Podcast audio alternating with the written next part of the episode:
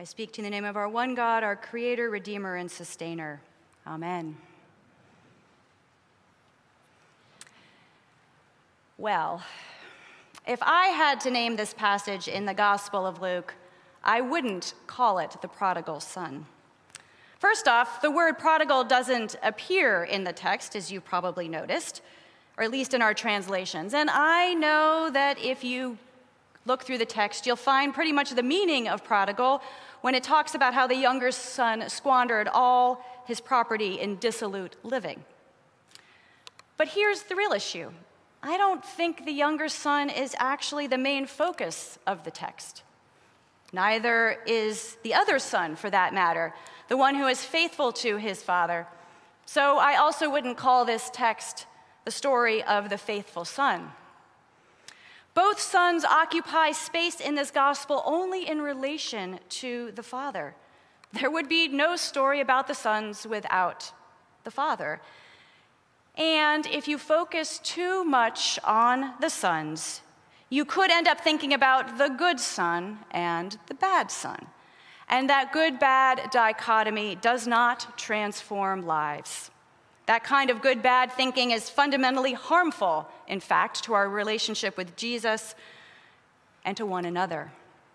Sadly, some of you may know this from prior tradition and church experiences, so I'm not going to name this parable in relationship to either one of the sons. So, what are the other options? Well, if you look at the first line of the parable, it says, There was a man. There was a man.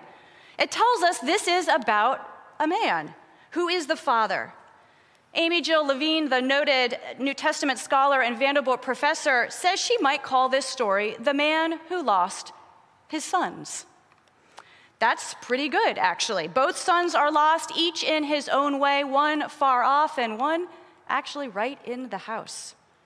And that's worth thinking about. But in any event, there was a man. And even while it could be any man, our tradition invites us to see this man as God in the parable. And since I do not believe that God can be captured in one gender or one parent role like father, I would simply, could simply call this story about God. Well, fine, but that's not very catchy if you hadn't noticed. Catchier would be Amy Jo Levine's title, The Absent Mother. Mm-hmm. Now, that, that would be some sermon. I want to go a little more theological, though. I could call this the story of our loving God. God doesn't question the younger son on his demand for his inheritance. God doesn't ground the younger son when he is rude and disrespectful to the father and to the village. God doesn't possess the son or try to stop him from making a mistake. And God waits patiently for the younger son to come to himself, as the text says. God waits patiently until the younger son realizes he's had enough of rejecting God and desires to return. And when God sees the son coming down the road, God is filled with compassion and runs out to meet him where he is, barely with one toe on the property. God celebrates when the son returns with the biggest possible party, protects the younger son from the shame of the return and the judgment of the village. This is love. This is love, God's love, the desire not to possess us, but to free us, the ability to wait patiently for us to return, and the meeting us where we are in our journey and protecting us from those who might do us harm. This is indeed the story of our loving God. I could also call it the forgiving God. When the younger son returned, God does not judge the way he has lived, working with pigs, which was forget, forbidden in the Jewish tradition, and which have therefore tainted the younger son. God does not ask, How did you spend your inheritance? God does not even actually wait for the son to ask for forgiveness before God is on that road in, with compassion to meet him. The text actually reads as if God interrupts the son's litany of repentance to begin the preparations for the party. that welcomes him home. Because God knows what is in the heart of the Son, and the Son barely has to say anything to show that he is sorry. And God actually doesn't even ask for proof, doesn't ask for proof to show the change of heart. This is forgiveness, God's forgiveness, the desire to welcome us home when we are lost, the power to know what is in our hearts before we even say the words, forgive me, and the celebration that comes when we simply step on the property without having to prove ourselves repentant. This is our forgiving God. But I could also call it the story of our reconciling God. To reconcile is to bring back together. And this is what God seeks to do with the older son. God doesn't berate the older son for his lack of generosity or the judgment of his brother.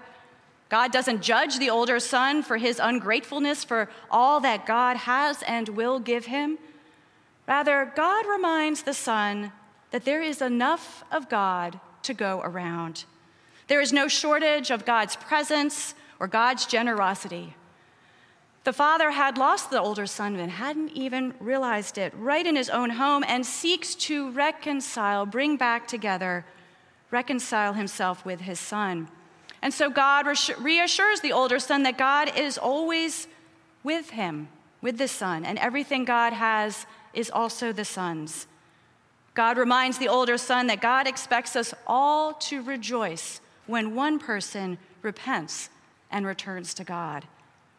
This is reconciliation, God's reconciliation, reminding us that we are all in this together, that the love of one is essential to, essential to the love of all, and that God's forgiveness is actually the beginning of our reconciliation with one another. In the Episcopal Church, we value reconciliation, and we actually have a special rite for it, which is about your own repentance, confession, and absolution. Because asking God for forgiveness for your sins, including the sins of ingratitude and judgment, is a key step in reconciling yourself to one another through our reconciling God, who has the power to right and restore all relationships. While calling this the story of our loving God, our forgiving God, and our reconciling God, are, that's appropriate. It's all appropriate. And it does, these titles do indeed describe our God. I think I'd rather call the text the no bath required God. Now that's catchy, right? Mm-hmm. Like a sign on the restaurant requiring shoes and a t shirt, this gospel carries a sign that says, no bath required. A clergy friend of mine tells the story of a parishioner he calls Bob. Bob was in church for a friend's, my friend's sermon on this passage from the Gospel of Luke when Bob saw Pastor Mike in the receiving line after worship, Bob was agitated. Mike pulled him to the side, and Bob asked, Where was the bath? Where was the bath? I thought there was a bath in this story. Didn't the father make him take a bath before hugging him and kissing him? No, Bob, Mike replied. There is no bath in this story. But, but, but Bob said, he kept going, the son was covered in muck from working with the pigs and he'd been living in the grime of a barn. What about the bath? No, Bob, Mike replied. There is no bath in this story.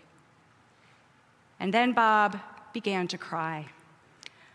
I thought there was a bath I thought he needed to wash before he put on the fancy robes and went to the party.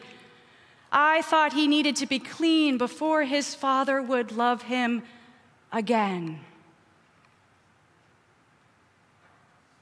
Friends, there is no bath required.